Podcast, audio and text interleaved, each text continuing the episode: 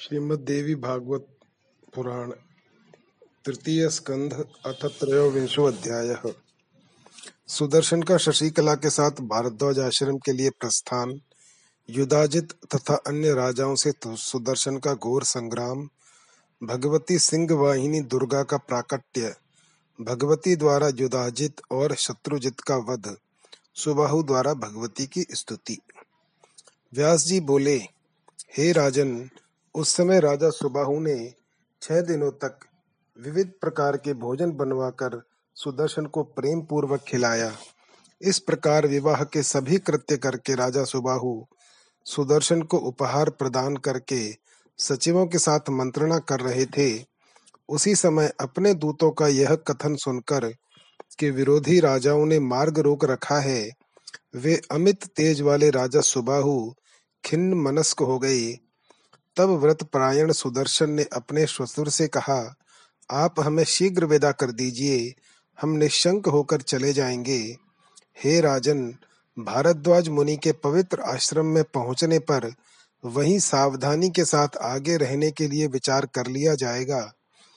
अतः हे पुण्यात्मन, उन राजाओं से आप कुछ भी भय न करें, क्योंकि जगत जननी भगवती मेरी सहायता अवश्य करेगी। व्यास जी बोले अपने जामाता सुदर्शन का ऐसा विचार जानकर नृप श्रेष्ठ सुबाहु ने उन्हें धन देकर विदा कर दिया और वे सुदर्शन भी तत्काल चल पड़े। नृप श्रेष्ठ सुबाहु भी एक विशाल सेना लेकर उनके पीछे पीछे चले। इस प्रकार उन सैनिकों से आवृत सुदर्शन निर्भय होकर मार्ग में चले जा रहे थे। रथों से घिरे हुए एक रथ पर अपनी पत्नी के साथ बैठकर जाते हुए रघुनंदन सुदर्शन ने मार्ग में उन राजाओं के सैनिकों को देखा। राजा सुबाहु भी उन सैनिकों को देखकर चिंतित हुए। तब सुदर्शन ने विधि पूर्वक अपने मन में भगवती जगदम्बा का ध्यान किया और प्रसन्नता पूर्वक उनकी शरण ली।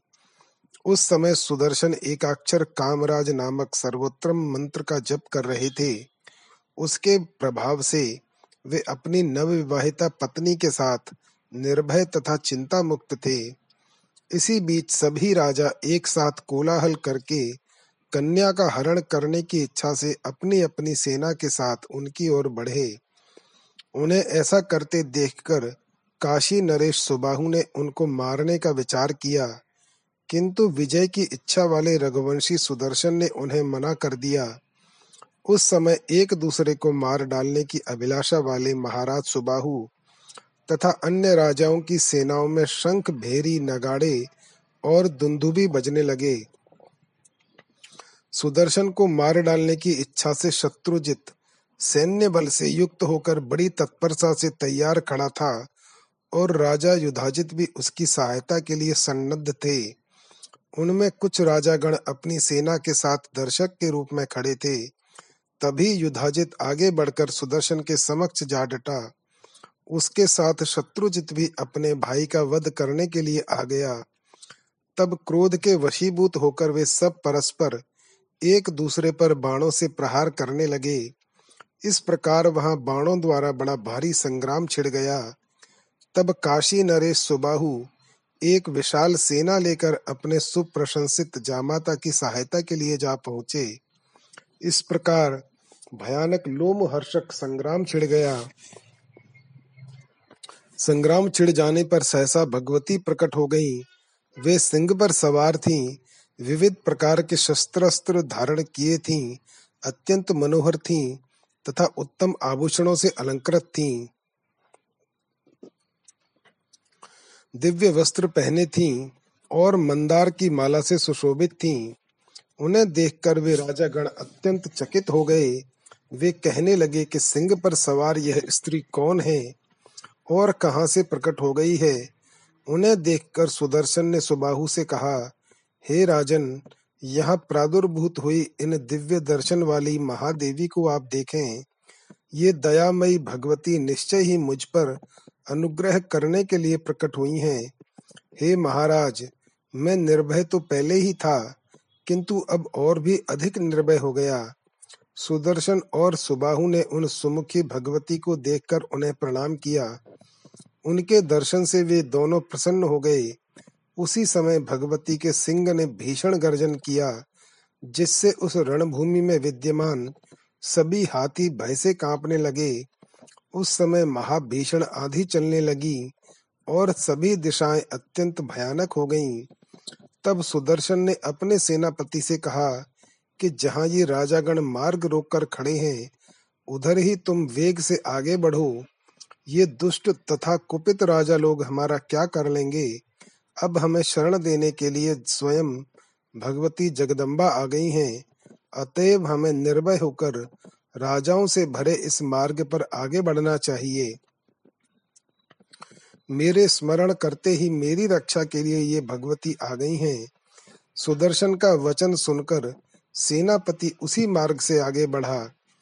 अतिशय कुपित होकर युधाजित ने उन राजाओं से कहा, तुम लोग भयभीत होकर खड़े क्यों हो? कन्या सहित इस सुदर्शन को मार डालो। हम सभी बलवानों का तिरस्कार करके यह बलहीन बालक कन्या को लेकर निर्भीकता पूर्वक बड़े वेग से चला जा रहा है। सिंह पर विराजमान उस स्त्री को देखकर तुम लोग क्यों डरते हो? हे महाभाग राजाओं, इस समय सुदर्शन की उपेक्षा नहीं करनी चाहिए। और अत्यंत सावधान होकर इसका वध कर देना चाहिए। इसे मारकर हम सुंदर आभूषण धारण करने वाली कन्या को छीन लेंगे। हम सिंह सदृश वीरों के भाग को यह सियार नहीं ले जा सकता। ऐसा कहकर वह युधाजित अत्यंत कोपित हो, अपने दौहित्र शत्रुजित तथा विशाल सेना को साथ लिए हुए युद्ध की इच्छा से आ डटा। अब वह कान तक धनुष खींचकर लोहकार के द्वारा सान पर चढ़ाकर तीक्ष्ण किए हुए शिला पर घिसकर तेज किए गए तथा समान पुच्छ युक्त बाणों को शीघ्रता पूर्वक छोड़ने लगा।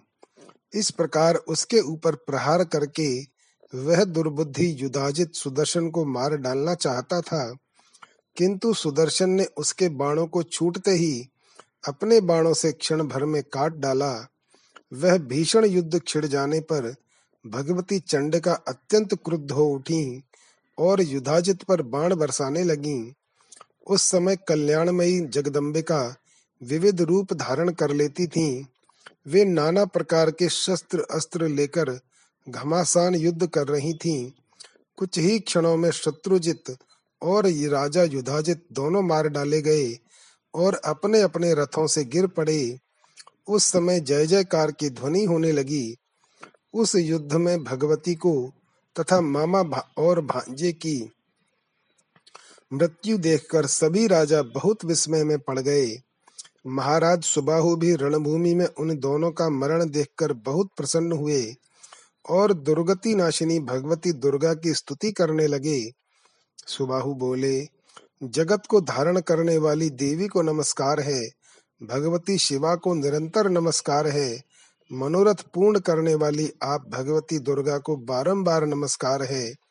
आप शिवा और शांति देवी को नमस्कार है। हे मोक्षदायिनी, आप विद्या स्वरूपिणी को नमस्कार है। हे जगन माता हे शिवे, आप विश्व व्यापिनी तथा जगत जननी को नमस्कार है। हे देवी, मैं सगुण प्राणी अपनी बुद्धि से बहुत प्रकार से चिंतन करके भी आप निर्गुणा भगवती की गति को नहीं जान पाता। हे विश्व जननी प्रत्यक्ष प्रभाव वाली, भक्तों की पीड़ा दूर करने में तत्पर तथा परम शक्ति स्वरूपा आपकी स्तुति मैं कैसे करूँ? आप ही देवी सरस्वती हैं, आप ही बुद्धि रूप से सबके भीतर विराजमान हैं, आप ही सब प्राणियों की विद्या, मति और गति हैं और आप ही सबके मन का नियंत्रण करती हैं। तब मैं आपकी स्तुति कैसे करूँ? सर्वव्यापी आत्मा के रूप की भी स्तुति भला कभी की जा सकती है? देवताओं में श्रेष्ठ ब्रह्मा, विष्णु और शिव निरंतर आपकी स्तुति करते हुए भी आपके गुणों के पार नहीं जा सके। तब हे अम्ब भेद बुद्धि वाला सत्व आदि गुणों से आबद्ध तथा अप्रसिद्ध एक तुच्छ जीव मैं आपके चरित्र का वर्णन करने में कैसे समर्थ हो सकता हूँ? अहो, सत्संग कौन सा मनोरथ पूर्ण नहीं कर देता? आपके इस प्रासंगिक संग से ही मेरा चित्त शुद्ध हो गया। आपके भक्त अपने इस जामाता सुदर्शन के संग के प्रभाव से मैंने अनायास आपका यह अद्भुत दर्शन पा लिया। हे जननी, ब्रह्मा, शिव भगवान विष्णु, इंद्र सहित सभी देवता तथा तत्वज्ञानी मुनि लोग भी आपके जिस दर्शन को चाहते हैं, वह आपका दुर्लभ दर्शन मुझे बिना श्रम, दम तथा समाधि आदि के ही प्राप्त हो गया। हे भवानी, कहा अतिशय मंदमती में और कहा भवरूपी रोग के लिए औषधि स्वरूप आपका यह अद्वितीय दर्शन? हे देवी, मुझे ज्ञात हो गया कि आप सदा भावना युक्त रहती हैं। देव समूह द्वारा पूजी जाने वाली आप अपने भक्तों पर अनुकंपा करती हैं। हे देवी, आपने इस भीषण संकट के समय जिस प्रकार इस सुदर्शन की रक्षा की है, आपके इस चरित्र का मैं किस तरह वर्णन करूँ? आपने आज उस, इसके दो बलवान शत्रुओं को तत्काल मार डाला। भक्तों पर अनुकंपा करने वाला आपका यह चरित्र परम पवित्र है। हे देवी विशेष विचार करने पर ज्ञात होता है कि आपका ऐसा करना कोई आश्चर्य की बात नहीं है, क्योंकि आप अखिल स्थावर जंगम जगत की रक्षा करती हैं। आपने शत्रु को मारकर दयालुतावश ध्रुव संधि के पुत्र इस सुदर्शन की इस समय रक्षा की। हे भवानी, अपने सेवा परायण भक्त के यश को अत्यंत उज्जवल बनाने के लिए ही आपने इस चरित्र की रचना की है। नहीं तो मेरी कन्या का पानी ग्रहण करके यह असमर्थ सुदर्शन युद्ध में सकुशल जीवित कैसे बच सकता था? जब आप अपने भक्तों के जन्म, मरण आदि भयों को नष्ट करने में समर्थ हैं, तब उसकी लौकिक अभिलाषा पूर्ण कर देना कौन बड़ी बात है? हे जननी, आप पाप पुण्य से रहित, सगुणा तथा निर्गुणा हैं। इसी कारण भक्तजन सदा आपके गुण गाते रहते हैं। हे देवी, हे भुवनेश्वरी, आज आपके दर्शन से मैं पवित्र, कृतार्थ और धन्य जन्म वाला हो गया। हे माता, मैं न आपका भजन जानता हूँ और न तो बीज मंत्र जानता हूँ। मैं आपकी प्रत्यक्ष प्रभाव वाली महिमा को आज जान गया। व्यास जी बोले, महाराज सुबाहु के इस प्रकार स्तुति करने पर भगवती शिवा का मुखमंडल प्रसन्नता से भर गया। तब भगवती ने उन राजा से कहा, हे सुव्रत, तुम वर मांगो। इति श्रीमद्देवी भागवते महापुराणे अष्टादश सहस्रयाम संहितायाम तृतीय स्कंधे सुबाहुकृत देवी स्तुति वर्णनम नाम त्रयोविंशो अध्याय। अथ चतुर्विंशो अध्याय। सुबाहु द्वारा भगवती दुर्गा से सदा काशी में रहने का वरदान मांगना तथा देवी का वरदान देना, सुदर्शन द्वारा देवी की स्तुति तथा देवी का उसे अयोध्या जाकर राज्य करने का आदेश देना, राजाओं का सुदर्शन से अनुमति लेकर अपने अपने राज्यों को प्रस्थान। व्यास जी बोले, हे राजन, उन भवानी का वचन सुनकर नृप श्रेष्ठ सुबाहु ने भक्ति से युक्त होकर यह बात कही। सुबाहु बोले, हे माता, एक और देवलोक तथा समस्त भूमंडल का राज्य और दूसरी ओर आपका दर्शन, वे दोनों तुल्य कभी नहीं हो सकते। आपके दर्शन से बढ़कर समस्त त्रिलोकी में कोई भी वस्तु नहीं है। हे देवी, मैं आपसे क्या वर मांगू? मैं तो इस जगती तल में आपके दर्शन से ही कृत कृत्य हो गया। हे माता, मैं तो यही अभीष्ट वर मांगना चाहता हूँ। कि आपकी स्थिर तथा अखंड भक्ति मेरे हृदय में बनी रहे। हे माता, आप मेरी नगरी काशी में सदा निवास करें। आप शक्ति स्वरूपा होकर दुर्गा देवी के नाम से यहाँ विराजमान रहें और सर्वदा नगर की रक्षा करती रहें।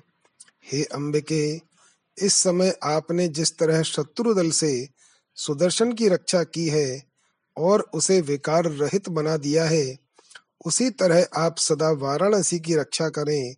हे देवी, हे कृपा निधे जब तक भूलोक में काशी नगरी सुप्रतिष्ठित होकर विद्यमान रहे, तब तक आप यहाँ विराजमान रहें। आप मुझे यही वरदान दें। इसके अतिरिक्त मैं आपसे और दूसरा क्या मांगू? आप मेरी विविध प्रकार की समस्त कामनाएँ पूर्ण करें। मेरे शत्रुओं का नाश करें और जगत के सभी अमंगलों को सदा के लिए नष्ट कर डालें। व्यास जी बोले, इस प्रकार राजा सुबाहु के सम्यक प्रार्थना करने पर दुर्गति नाशिनी भगवती दुर्गा स्तुति करके अपने समक्ष खड़े राजा सुबाहु से कहने लगी। दुर्गा जी बोली, हे राजन, जब तक यह पृथ्वी रहेगी, तब तक सभी लोगों की रक्षा के लिए मैं निरंतर इस मुक्तिपुरी काशी में निवास करूँगी। इसके बाद सुदर्शन बड़ी प्रसन्नता के साथ वहाँ आकर उन्हें प्रणाम करके परम भक्ति के साथ उनकी स्तुति करने लगे। अहो, मैं आपकी कृपा का वर्णन कहाँ तक करूँ? आपने मुझ जैसे भक्तिहीन की भी रक्षा कर ली। अपने भक्तों पर तो सभी लोग अनुकंपा करते हैं, किंतु भक्ति रहित प्राणी की भी रक्षा करने का व्रत आपने ही ले रखा है। मैंने सुना है कि आप ही समस्त विश्व प्रपंच की रचना करती हैं और अपने द्वारा सृजित उस जगत का पालन करती हैं तथा यथोचित समय उपस्थित होने पर उसे अपने में समाहित कर लेती हैं। तब आपने जो मेरी रक्षा की, उसमें कोई आश्चर्य नहीं। हे देवी, अब यह बताइए कि मैं आपका कौन सा कार्य करूँ? मैं कहाँ जाऊँ? मुझे शीघ्र आदेश दीजिए। मैं इस समय किंग कर्तव्य विमूढ़ हो रहा हूँ। हे माता, मैं आपकी ही आज्ञा से जाऊँगा, ठहरूँगा या विहार करूँगा। व्यास जी बोले, ऐसा कहते हुए उस सुदर्शन से भगवती ने दया पूर्वक कहा, हे महाभाग, अब तुम अयोध्या जाओ और अपने कुल की मर्यादा के अनुसार राज्य करो। हे नृप श्रेष्ठ तुम प्रयत्न के साथ सदा मेरा स्मरण तथा पूजन करते रहना। और मैं भी तुम्हारे राज्य का सदा कल्याण करती रहूँगी। अष्टमी, चतुर्दशी और विशेष करके नवमी तिथि को विधि विधान से मेरी पूजा अवश्य करते रहना। हे अनघ, तुम अपने नगर में मेरी प्रतिमा स्थापित करना और प्रयत्न के साथ भक्ति पूर्वक तीनों समय मेरा पूजन करते रहना। शरत काल में सर्वदा नवरात्र विधान के अनुसार भक्ति भाव से युक्त होकर मेरी महापूजा करनी चाहिए। हे महाराज, चैत्र अश्विन, आषाढ़ तथा माघ मास में नवरात्र के अवसर पर मेरा महोत्सव मनाना चाहिए और विशेष रूप से मेरी पूजा करनी चाहिए। हे नृप शार्दूल विज्ञ जनों को चाहिए कि वे भक्ति युक्त होकर कृष्ण पक्ष की चतुर्दशी तथा अष्टमी को सदा मेरी पूजा करें।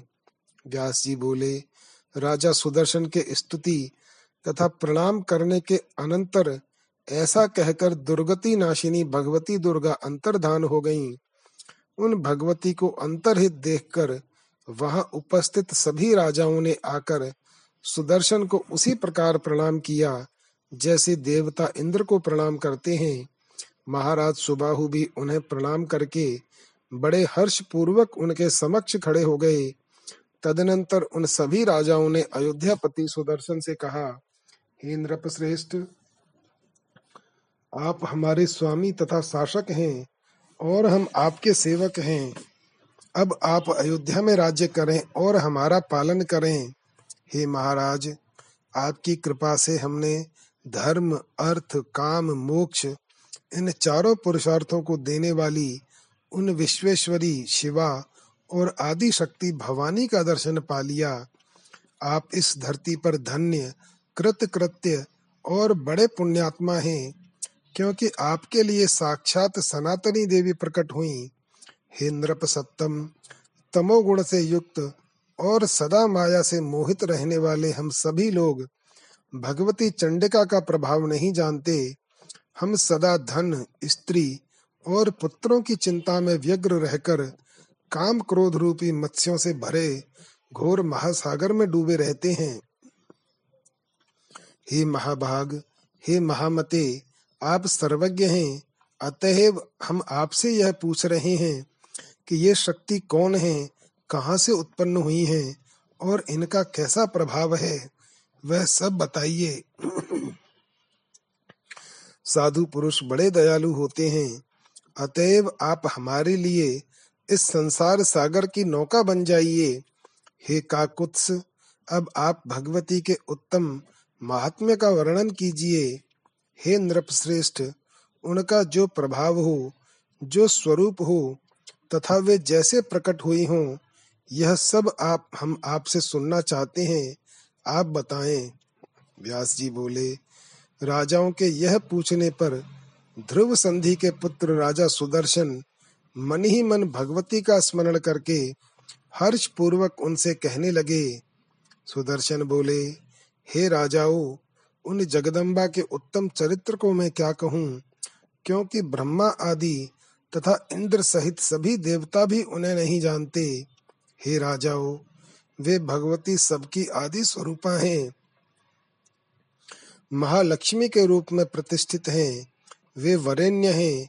और उत्तम सात्विकी शक्ति के रूप में समस्त विश्व का पालन करने में तत्पर रहती हैं। वे अपने रजोगुणी स्वरूप से सृष्टि करती सत्व गुणी स्वरूप से पालन करती और तमोगुणी स्वरूप से इसका संहार करती हैं। इसी कारण वे त्रिगुणात्मिका कही गई हैं। परम शक्ति स्वरूपा निर्गुणा भगवती समस्त कामनाएँ पूर्ण कर देती हैं। हे श्रेष्ठ राजाओ वे ब्रह्मा आदि सभी देवताओं की भी आदि कारण हैं।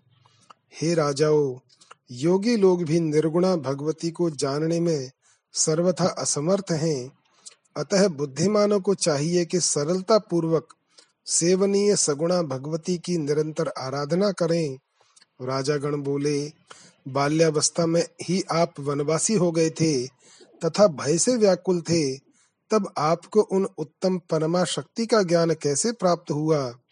हे नृप, आपने उनकी उपासना और पूजा कैसे की, जिससे शीघ्रता पूर्वक प्रसन्न होकर उन्होंने आपकी सहायता की? सुदर्शन बोले, हे राजाओ, बाल्यकाल में ही मुझे उनका अति श्रेष्ठ बीज मंत्र प्राप्त हो गया था। मैं उसी कामराज नामक बीज मंत्र का सदा जप करता हुआ, भगवती का स्मरण करता रहता हूँ। ऋषियों के द्वारा उन कल्याणमयी भगवती के विषय में बताए जाने पर मैंने उन्हें जाना और तभी से मैं परम भक्ति के साथ दिन रात उन पराशक्ति का स्मरण किया करता हूँ।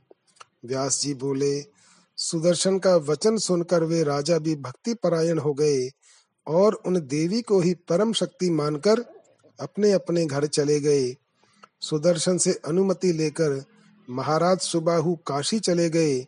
और धर्मात्मा सुदर्शन वहाँ से अयोध्या की ओर चल पड़े। राजा शत्रुजित युद्ध में मारा गया और सुदर्शन विजयी हुए। यह सुनकर मंत्री लोग प्रेम से प्रफुल्लित हो उठे। राजा सुदर्शन के आगमन का समाचार सुनकर साकेत के निवासी विविध प्रकार के उपहार लेकर उनके सम्मुख उपस्थित हुए और सब राज कर्मचारी गण भी हाथों में नाना प्रकार की भेंट सामग्री लेकर आए। महाराज ध्रुव संधि के पुत्र सुदर्शन को राजा के रूप में जानकर अयोध्या की समस्त प्रजा आनंद विभोर हो गई। अपनी स्त्री के साथ अयोध्या में पहुंचकर सब लोगों का सम्मान करके राजा सुदर्शन राजभवन में गए। उस समय बंदीजन उनकी स्तुति कर रहे थे, मंत्रीगण उनकी वंदना कर रहे थे और कन्याएँ उनके ऊपर लाजा तथा पुष्प बिखेर रही थीं। इति श्रीमद्देवी भागवते महापुराणे अष्टादश सहस्रयाम संहितायाम तृतीय स्कंदे सुदर्शनेन देवी महिम वर्णनम नाम चतुर्विंशो अध्यायः। अथ पंचविंशो अध्यायः। सुदर्शन का शत्रुजित की माता को सांत्वना देना सुदर्शन द्वारा अयोध्या में तथा राजा सुबाहु द्वारा काशी में देवी दुर्गा की स्थापना व्यास जी बोले, अयोध्या पहुंचकर नृप श्रेष्ठ सुदर्शन अपने मित्रों के साथ राजभवन में गए। वहाँ पर शत्रुजित की परम शोकाकुल माता को प्रणाम कर उन्होंने कहा, हे माता, मैं आपके चरणों की शपथ खाकर कहता हूँ कि आपके पुत्र तथा आपके पिता युधाजित को युद्ध में मैंने नहीं मारा है। स्वयं भगवती दुर्गा ने रणभूमि में उनका वध किया है। इसमें मेरा कोई अपराध नहीं है। होनी तो अवश्य होकर रहती है। उसे टालने का कोई उपाय नहीं है। हे माननी, अपने मृत पुत्र के विषय में आप शोक न करें, क्योंकि जीव अपने पूर्व कर्मों के अधीन होकर सुख दुख रूपी भोगों को भोगता है। हे माता, मैं आपका दास हूँ। जैसे मनोरमा मेरी माता है, वैसे ही आप भी मेरी माता हैं। हे धर्मज्ञ आप में और उनमें मेरे लिए कुछ भी भेद नहीं है। अपने किए हुए शुभ तथा अशुभ कर्मों का फल अवश्य ही भोगना पड़ता है। अतएव सुख दुख के विषय में आपको कभी भी शोक नहीं करना चाहिए। मनुष्य को चाहिए कि दुख की स्थिति में अधिक दुख वालों को तथा सुख की स्थिति में अधिक सुख वालों को देखे। अपने आप को हर्ष शोक रूपी शत्रुओं के अधीन न करे। यह सब देव के अधीन है, अपने अधीन कभी नहीं। अतएव बुद्धिमान मनुष्य को चाहिए कि शोक से अपनी आत्मा न सुखाए, जैसे कठपुतली नट आदि के संकेत पर नाचती है। उसी प्रकार जीव को भी अपने कर्म के अधीन होकर सर्वत्र रहना पड़ता है। हे माता, अपने किए हुए कर्म का फल भोगना ही पड़ता है। यह सोचते हुए मैं वन में गया था इसलिए मेरे मन में दुख नहीं हुआ। इस बात को मैं अभी भी जानता हूँ। इसी अयोध्या में मेरे नाना मारे गए, माता विधवा हो गई। भय से व्याकुल वह मुझे लेकर घोर वन में चली गई। रास्ते में चोरों ने उसे लूट लिया, उसके वस्त्र तक उतार लिए और समस्त राहत सामग्री छीन ली। वह बाल पुत्रा निराश्रय होकर मुझे लिए हुए भारद्वाज मुनि के आश्रम पर पहुँची। ये मंत्री विदल तथा अबला दासी हमारे साथ गए थे। आश्रम के मुनियों और मुनि पत्नियों ने दया करके नीवार तथा फलों से भली भांति हमारा पालन किया और हम तीनों वहीं रहने लगे। उस समय निर्धन होने के कारण न मुझे दुख था और न अब धन आ जाने पर सुख ही है। मेरे मन में कभी भी वैर तथा ईर्ष्या की भावना नहीं रहती। हे परंतपे राजसी भोजन की अपेक्षा निवार भक्षण श्रेष्ठ है, क्योंकि राजस अन्न खाने वाला नरक में जा सकता है, किंतु निवार भोजी कभी नहीं।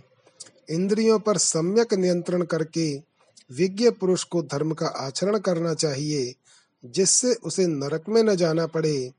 हे माता, इस पवित्र भारतवर्ष में मानव जन्म दुर्लभ है। आहार आदि का सुख तो निश्चय ही सभी योनियों में मिल सकता है। स्वर्ग तथा मोक्ष प्रदान करने वाले इस मनुष्य तन को पाकर धर्म साधन करना चाहिए, क्योंकि अन्य योनियों में यह दुर्लभ है।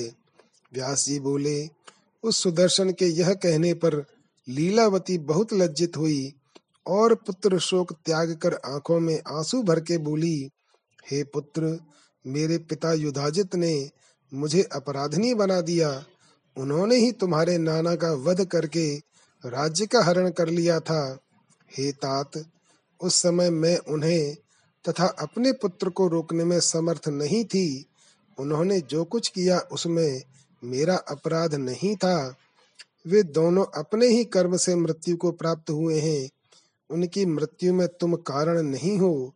अतएव मैं अपने उस पुत्र के लिए शोक नहीं करती। मैं सदा उसके लिए कर्म की चिंता करती रहती हूँ। हे कल्याण, अब तुम ही मेरे पुत्र हो और मनोरमा मेरी बहन है। हे पुत्र, तुम्हारे प्रति मेरे मन में तनिक भी शोक या क्रोध नहीं है। हे महाभाग, अब तुम राज्य करो और प्रजा का पालन करो। हे सुव्रत, भगवती की कृपा से ही तुम्हें यह अकंटक राज्य प्राप्त हुआ है।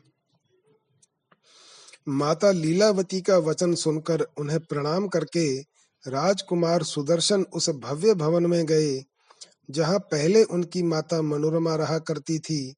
वहाँ जाकर उन्होंने सब मंत्रियों तथा ज्योतिषियों को बुलाकर शुभ दिन और मुहूर्त पूछा और कहा कि सोने का सुंदर सिंहासन बनवाकर उस पर विराजमान देवी का मैं नित्य पूजन करूँगा। उस सिंहासन पर धर्म, अर्थ, काम तथा मोक्ष प्रदान करने वाली भगवती की स्थापना करने के बाद ही मैं राज्य कार्य संचालित करूँगा। जैसा मेरे पूर्वज श्री राम आदि ने किया है, सभी नागरिक जनों को चाहिए कि वे सभी प्रकार के काम, अर्थ और सिद्धि प्रदान करने वाली कल्याणमयी भगवती आदि शक्ति का पूजन तथा सम्मान करते रहें। राजा सुदर्शन के ऐसा कहने पर मंत्रीगण राजाज्ञा के पालन में तत्पर हो गए। उन्होंने शिल्पियों के द्वारा एक बहुत सुंदर मंदिर तैयार कराया। तदनंतर राजा ने देवी की प्रतिमा बनवाकर शुभ दिन और शुभ मुहूर्त में वैदिक विद्वानों को बुलाकर उसकी स्थापना की। तत्पश्चात विधिवत हवन तथा देव पूजन करके बुद्धिमान राजा ने उस मंदिर में देवी की प्रतिमा स्थापित की। हे राजन उस समय ब्राह्मणों के वेद घोष, विविध गानों तथा वाद्यों की ध्वनि के साथ बहुत बड़ा उत्सव मनाया गया। व्यास बोले, इस प्रकार वेदवादी विद्वानों द्वारा कल्याणमयी देवी की विधिवत स्थापना कराकर राजा सुदर्शन ने बड़े विधान के साथ नाना प्रकार की पूजा संपन्न की। इस प्रकार राजा सुदर्शन भगवती की पूजा करके अपना पैतृक राज्य प्राप्त कर विख्यात हो गए और कौशल देश में अंबिका देवी भी विख्यात हो गईं।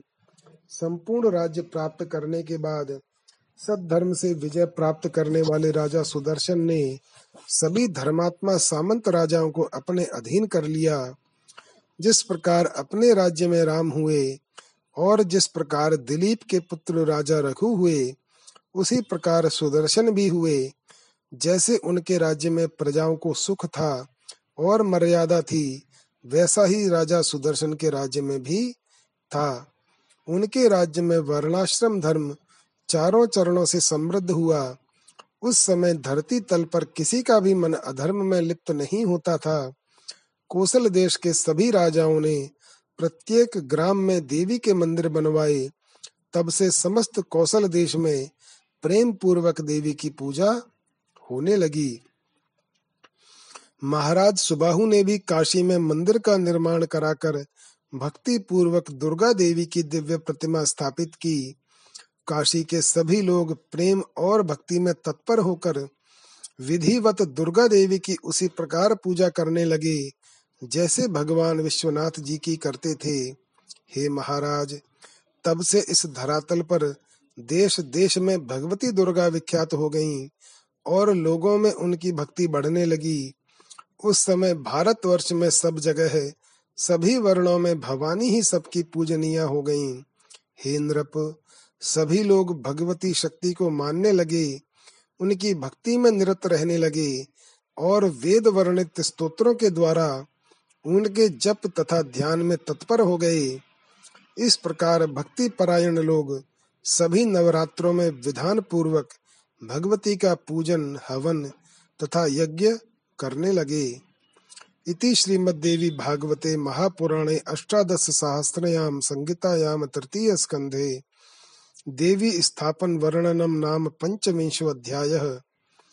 अथ षडविंशो अध्याय। नवरात्र व्रत विधान। कुमारी पूजा में प्रशस्त कन्याओं का वर्णन। जन्मे जय बोले। हे द्विज श्रेष्ठ नवरात्र के आने पर और विशेष करके शारदीय नवरात्र में क्या करना चाहिए, उसका विधान आप मुझे भली भांति बताइए। हे महामते, उस पूजन का क्या फल है और उसमें किस विधि का पालन करना चाहिए? हे द्विजवर, कृपया विस्तार के साथ मुझे यह सब बताइए। व्यास बोले, हे राजन, अब मैं पवित्र नवरात्र विषय के मैं बता रहा हूँ। सुनिए शरत काल के नवरात्र में विशेष करके यह व्रत करना चाहिए। उसी प्रकार प्रेम पूर्वक वसंत ऋतु के नवरात्र में भी इस व्रत को करें। ये दोनों ऋतुएँ सब प्राणियों के लिए यम दृष्टा कही गई हैं। शरत तथा वसंत नामक ये दोनों ऋतुएँ संसार में प्राणियों के लिए दुर्गम हैं। अतएव आत्म कल्याण के इच्छुक व्यक्ति को बड़े यत्न के साथ यह नवरात्र व्रत करना चाहिए। ये वसंत तथा शरद दोनों ही ऋतुएँ बड़ी भयानक हैं और मनुष्यों के लिए रोग उत्पन्न करने वाली हैं। ये सबका विनाश कर देने वाली हैं। अतएव हे राजन, बुद्धिमान लोगों को शुभ चैत्र तथा आश्विन मास में भक्ति पूर्वक चंडिका देवी का पूजन करना चाहिए। अमावस्या आने पर व्रत की सभी शुभ सामग्री एकत्रित कर लें और उस दिन एक भुक्त व्रत करें और हविष्य ग्रहण करे। किसी समतल तथा पवित्र स्थान में सोलह हाथ लंबे चौड़े और स्तंभ तथा ध्वजाओं से सुसज्जित मंडप का निर्माण करना चाहिए। उसको सफ़ेद मिट्टी और गोबर से लिपवा दे। तत्पश्चात उस मंडप के बीच में सुंदर चौरस और स्थिर वेदी बनाए। वह वेदी चार हाथ लंबी चौड़ी और हाथ भर की ऊँची होनी चाहिए। पीठ के लिए उत्तम स्थान का निर्माण करे। और विविध रंगों के तोरण लटकाए और ऊपर चांदनी लगा दे। रात्रि में देवी का तत्व जानने वाले, सदाचारी, संयमी और वेद वेदांग के पारंगत विद्वान ब्राह्मणों को आमंत्रित करके प्रतिप्रदा के दिन प्रातः काल नदी, नद, तड़ाग, बावली, कुआँ अथवा घर पर ही विधिवत स्नान करें। प्रातः काल के समय नित्य कर्म करके ब्राह्मणों का वर्ण कर उन्हें मधुपर्क तथा अर्घ्य पाद्य आदि अर्पण करें। अपनी शक्ति के अनुसार उन्हें वस्त्र, अलंकार आदि प्रदान करें। धन रहते हुए इस काम में कभी कृपणता न करें। संतुष्ट ब्राह्मणों के द्वारा किया हुआ कर्म सम्यक प्रकार से परिपूर्ण होता है। देवी का पाठ करने के लिए नौ, पाँच, तीन अथवा एक ब्राह्मण बताए गए हैं। देवी भागवत का पारायण करने के कार्य में किसी शांत ब्राह्मण का वर्ण करे और वैदिक मंत्रों से स्वस्ति वाचन करवाएँ। वेदी पर रेशमी वस्त्र से आच्छादित सिंहासन स्थापित करें। उसके ऊपर चार भुजाओं तथा उनमें आयुधों से युक्त देवी की प्रतिमा स्थापित करें। भगवती की प्रतिमा रत्नमय भूषणों से युक्त, मोतियों के हार से अलंकृत, दिव्य वस्त्रों से सुसज्जित शुभ लक्षण संपन्न और सौम्य आकृति की हो। वे कल्याणमयी भगवती शंख, चक्र, गदा, पद्म धारण किए हुए हों और सिंह पर सवार हूँ अथवा अठारह भुजाओं से सुशोभित सनातनी देवी को प्रतिष्ठित करें। भगवती की प्रतिमा के अभाव में नवारण मंत्र युक्त यंत्र को पीठ पर स्थापित करें और पीठ पूजा के लिए आप पास में कलश भी स्थापित कर लें। वह कलश पंच पल्लव युक्त वैदिक मंत्रों से भली भांति संस्कृत, उत्तम तीर्थ के जल से पूर्ण और सुवर्ण तथा पंच रत्न में होना चाहिए। पास में पूजा की सब सामग्रियाँ रखकर उत्सव के निमित्त गीत तथा वाद्यों की ध्वनि भी करानी चाहिए। हस्त नक्षत्र युक्त नंदा, यानी प्रतिपदा तिथि में पूजन श्रेष्ठ माना जाता है। हे राजन पहले दिन विधिवत किया हुआ पूजन मनुष्यों का मनोरथ पूर्ण करने वाला होता है। सबसे पहले उपवास व्रत, एक भुक्त व्रत अथवा नक्त व्रत, इनमें से किसी एक व्रत के द्वारा नियम करने के पश्चात ही पूजा करनी चाहिए। पूजन के पहले प्रार्थना करते हुए कहे, हे माता, मैं सर्वश्रेष्ठ नवरात्र व्रत करूँगा। हे देवी, हे जगदम्बे इस पवित्र कार्य में आप मेरी संपूर्ण सहायता करें। इस व्रत के लिए यथाशक्ति नियम रखें। उसके बाद मंत्रोच्चारण पूर्वक विधिवत भगवती का पूजन करें। चंदन, अगरु, कपूर तथा मंदार, करंज, अशोक, चंपा, कनेल, मालती, ब्राह्मी आदि सुगंधित पुष्पों, सुंदर बिल्व पत्रों और धूप दीप से विधिवत भगवती जगदम्बा का पूजन करना चाहिए। उस अवसर पर अर्घ्य भी प्रदान करें। हे राजन, नारियल, बिजौरा, नींबू, दाडिम, केला, नारंगी, कटहल तथा बिल्व फल आदि अनेक प्रकार के सुंदर फलों के साथ भक्ति पूर्वक अन्न का नैवेद्य एवं पवित्र बलि अर्पित करें। होम के लिए त्रिकोण कुंड बनाना चाहिए अथवा त्रिकोण के मान के अनुरूप उत्तम वेदी बनानी चाहिए।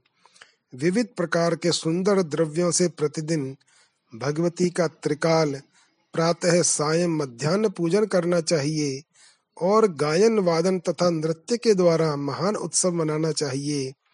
व्रती नित्य भूमि पर सोए और वस्त्र आभूषण तथा अमृत के सदृश दिव्य भोजन आदि से कुमारी कन्याओं का पूजन करे।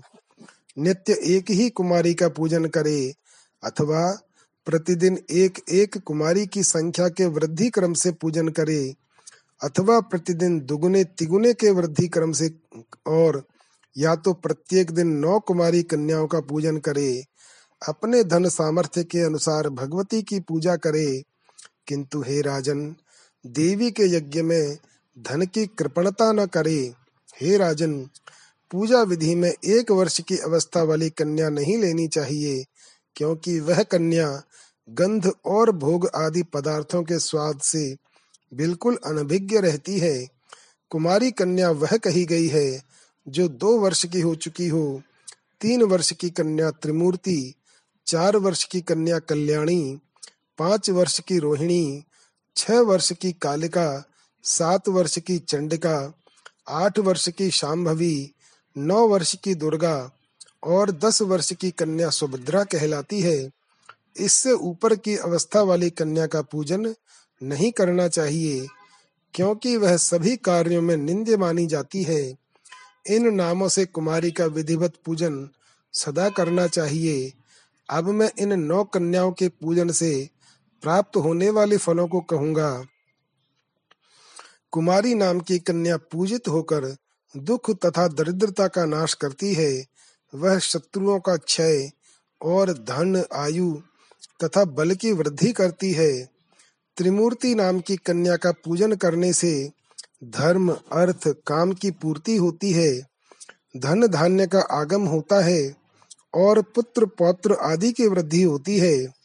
जो राजा विद्या, विजय, राज्य तथा सुख की कामना करता हो, उसे सभी कामनाएँ प्रदान करने वाली कल्याणी नामक कन्या का नित्य पूजन करना चाहिए।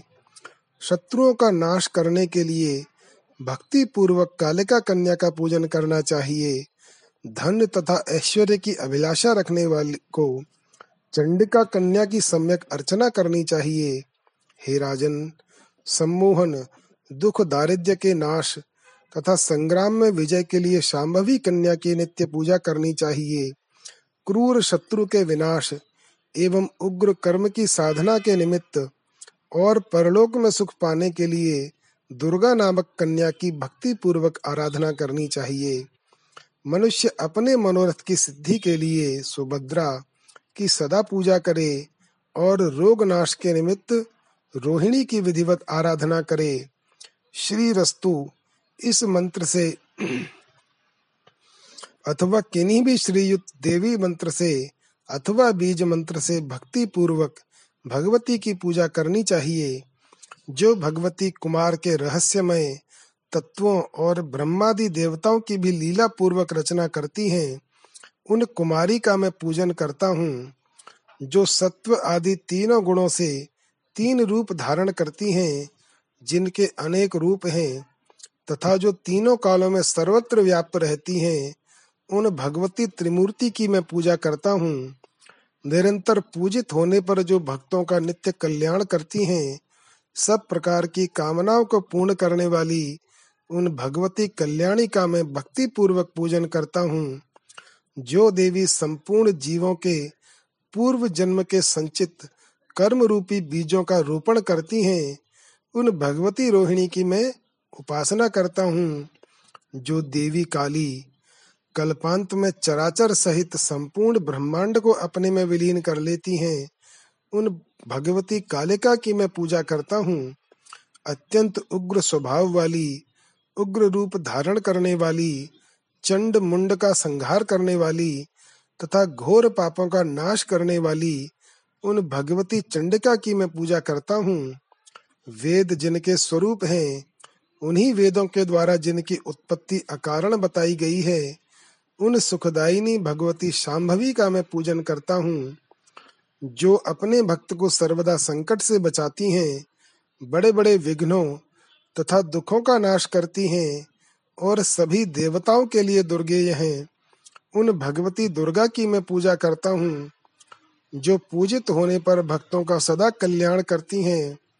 उन अमंगल नाशिनी भगवती सुभद्रा की मैं पूजा करता हूँ विद्वानों को चाहिए कि वस्त्र, भूषण, माला, गंध आदि श्रेष्ठ उपचारों से इन मंत्रों के द्वारा सर्वदा कन्याओं का पूजन करें। इति श्रीमद्देवी भागवते महापुराणे अष्टादश सहस्रयाम संगीतायाम तृतीय स्कंधे कुमारी पूजा वर्णनम नाम षड्विंशो अध्याय। अथ सप्तविंशो अध्याय। कुमारी पूजाओं में निषिद्ध कन्याओं का वर्णन नवरात्र व्रत के महात्म के प्रसंग में सुशील नामक वणिक की कथा। व्यास जी बोले, हे राजन, जो कन्या किसी अंग से हीन हो, कोढ़ तथा घाव युक्त हो, जिसके शरीर के किसी अंग से दुर्गंध आती हो, और जो विशाल कुल में उत्पन्न हुई हो, ऐसी कन्या का पूजा में परित्याग कर देना चाहिए। जन्म से अंधी, तिरछी नज़र से देखने वाली कानी, कुरूप, बहुत रोम वाली रोगी तथा रजस्वला कन्या का पूजा में परित्याग कर देना चाहिए।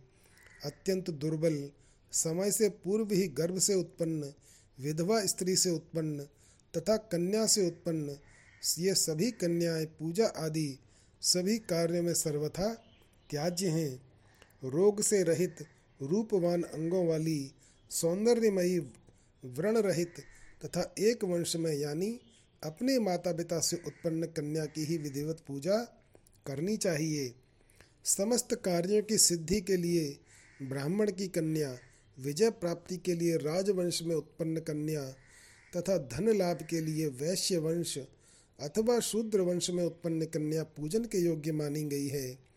ब्राह्मण को ब्राह्मण वर्ण में उत्पन्न कन्या की, क्षत्रियों को भी ब्राह्मण वर्ण में उत्पन्न कन्या की वैश्यों को ब्राह्मण, क्षत्रिय, वैश्य तीनों वर्णों में उत्पन्न कन्या की तथा शूद्र को चारों वर्णों में उत्पन्न कन्या की पूजा करनी चाहिए।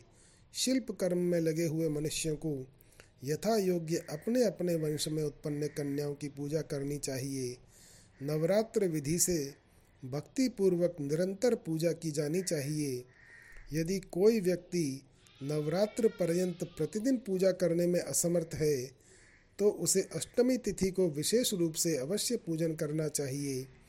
प्राचीन काल में दक्ष के यज्ञ का विध्वंस करने वाली महाभयानक भगवती भद्रकाली करोड़ों योगिनियों सहित अष्टमी तिथि को ही प्रकट हुई थीं। अतः अष्टमी को विशेष विधान से सदा भगवती की पूजा करनी चाहिए। उस दिन विविध प्रकार के उपहारों, गंध, माला, चंदन के अनुलेप, पायस आदि के हवन ब्राह्मण भोजन तथा पुष्प फल आदि उपहारों से भगवती को प्रसन्न करना चाहिए। हे राजन, पूरे नवरात्र भर उपवास करने में असमर्थ लोगों के लिए तीन दिन का उपवास भी यथोक्त फल प्रदान करने वाला बताया गया है। भक्ति भाव से केवल सप्तमी, अष्टमी और नवमी, इन तीन रात्रियों में देवी की पूजा करने से सभी फल सुलभ हो जाते हैं। पूजन, हवन, कुमारी पूजन तथा ब्राह्मण भोजन, इनको संपन्न करने से वह नवरात्र व्रत पूरा हो जाता है, ऐसा कहा गया है। इस पृथ्वी लोक में जितने भी प्रकार के व्रत एवं दान हैं, वे इस नवरात्र व्रत के तुल्य नहीं हैं, क्योंकि यह व्रत सदा धन धान्य प्रदान करने वाला, सुख तथा संतान की वृद्धि करने वाला, आयु तथा आरोग्य प्रदान करने वाला और स्वर्ग तथा मोक्ष देने वाला है। अतएव विद्या, धन अथवा पुत्र, इनमें से मनुष्य किसी की भी कामना करता हो, उसे इस सौभाग्यदायक तथा कल्याणकारी व्रत का विधि पूर्वक अनुष्ठान करना चाहिए। इस व्रत का अनुष्ठान करने से विद्या चाहने वाला मनुष्य समस्त विद्या प्राप्त कर लेता है और अपने राज्य से वंचित राजा फिर से अपना राज्य प्राप्त कर लेता है। पूर्व जन्म में जिन लोगों द्वारा यह उत्तम व्रत नहीं किया गया है, वे इस जन्म में रोगग्रस्त, दरिद्र तथा संतान रहित होते हैं। जो स्त्री, वंध्या, विधवा अथवा धनहीन है, उसके विषय में यह अनुमान कर लेना चाहिए कि उसने अवश्य ही पूर्व जन्म में यह व्रत नहीं किया था। इस पृथ्वी लोक में जिस प्राणी ने उक्त नवरात्र व्रत का अनुष्ठान नहीं किया, वह इस लोक में वैभव प्राप्त करके स्वर्ग में आनंद कैसे प्राप्त कर सकता है? जिसने लाल चंदन मिश्रित कोमल बिल्व पत्रों से भवानी जगदम्बा की पूजा की है, वह इस पृथ्वी पर राजा होता है, जिस मनुष्य ने दुख तथा संताप का नाश करने वाली, सिद्धियाँ देने वाली, जगत में सर्वश्रेष्ठ शाश्वत तथा कल्याण स्वरूपिणी भगवती की उपासना नहीं की, वह इस पृथ्वी तल पर सदा ही अनेक प्रकार के कष्टों से ग्रस्त, दरिद्र तथा शत्रुओं से पीड़ित रहता है।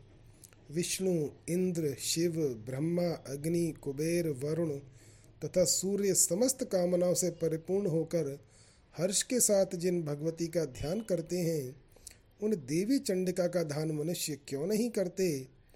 देवगण, इनके स्वाहा नाम मंत्र के प्रभाव से तथा पितृगण स्वधा नाम मंत्र के प्रभाव से तृप्त होते हैं। इसीलिए महान मुनिजन प्रसन्नता पूर्वक सभी यज्ञों तथा श्राद्ध कार्यों में मंत्रों के साथ स्वाहा एवं स्वधा नामों का उच्चारण करते हैं। जिनकी इच्छा से ब्रह्मा इस विश्व का सृजन करते हैं, भगवान विष्णु अनेक विध अवतार लेते हैं। और शंकर जी जगत को भस्म सात करते हैं, उन कल्याणकारिणी भगवती को मनुष्य क्यों नहीं बचता सभी भुवनों में कोई भी ऐसा देवता, मनुष्य, पक्षी, सर्प, गंधर्व, राक्षस, पिशाच एवं पर्वत नहीं है, जो उन भगवती के शक्ति के बिना अपनी इच्छा से शक्ति संपन्न होकर स्पंदित होने में समर्थ हो। सभी कामनाओं को पूर्ण करने वाली उन कल्याणदायिनी चंडिका की सेवा भला कौन नहीं करेगा? चारों प्रकार के पुरुषार्थों को चाहने वाला कौन प्राणी उन भगवती के नवरात्र व्रत का अनुष्ठान नहीं करेगा? यदि कोई महापापी भी नवरात्र व्रत करे तो वह समस्त पापों से मुक्ति पा लेता है। इसमें लेश मात्र भी विचार नहीं करना चाहिए। हे नृपश्रेष्ठ पूर्व काल में कौशल देश में दीन धनहीन, अत्यंत दुखी एवं विशाल कुटुंब वाला एक वैश्य रहता था। उसकी अनेक संतानें थीं, जो धनाभाव के कारण शुदा से पीड़ित रहा करती थीं। सायंकाल में उसके लड़कों को खाने के लिए कुछ मिल जाता था तथा वह भी कुछ खा लेता था। इस प्रकार वह वणिक, भूखा रहते हुए सर्वदा दूसरों का काम करके धैर्यपूर्वक परिवार का पालन पोषण कर रहा था। वह सर्वदा धर्मपरायण, शांत, सदाचारी, सत्यवादी, क्रोध न करने वाला, धैर्यवान, अभिमान रहित तथा ईर्ष्याहीन था। प्रतिदिन देवताओं, पितरों तथा अतिथियों की पूजा करके वह अपने परिवारजनों के भोजन कर लेने के उपरांत स्वयं भोजन करता था। इस प्रकार कुछ समय बीतने पर गुणों के कारण सुशील नाम से ख्याति प्राप्त उस वणिक ने दरिद्रता तथा क्षुदा पीड़ा से अत्यंत व्याकुल होकर एक शांत स्वभाव ब्राह्मण से पूछा, सुशील बोला, हे महाबुद्धि संपन्न ब्राह्मण देवता, आज मुझ पर कृपा करके यह बताइए कि मेरी दरिद्रता का नाश निश्चित रूप से कैसे हो सकता है। हे मानद, मुझे धन की अभिलाषा तो नहीं है, किंतु हे द्विजश्रेष्ठ श्रेष्ठ मैं आपसे कोई ऐसा उपाय पूछ रहा हूँ, जिससे मैं कुटुंब के भरण पोषण मात्र के लिए धन संपन्न हो जाऊँ? मेरी पुत्री और पुत्र क्षुदा से पीड़ित होकर भोजन के लिए बहुत रोते हैं और मेरे घर में इतना भी अन्न नहीं रहता कि उन्हें एक मुट्ठी भर अन्न दे सकूँ। रोते हुए बालक को मैंने घर से निकाल दिया और वह चला गया। इसलिए मेरा हृदय शोकाग्नि में जल रहा है। धन के अभाव में मैं क्या करूँ? मेरी पुत्री विवाह के योग्य हो चुकी है, किंतु मेरे पास धन नहीं है। अब मैं क्या करूँ? वह दस वर्ष से अधिक की हो गई है। इस प्रकार कन्यादान का समय बीता जा रहा है। हे विपेंद्र, इसीलिए मैं अत्यधिक चिंतित हूँ। हे दयानिधान, आप तो सर्वज्ञ हैं। अतएव मुझे कोई ऐसा तप, दान, व्रत, मंत्र तथा जप बताइए, जिससे मैं अपने आश्रित जनों का भरण पोषण करने में समर्थ हो जाऊँ। हे द्विज, बस मुझे उतना ही धन मिल जाए, और मैं उससे अधिक धन के लिए प्रार्थना नहीं करता।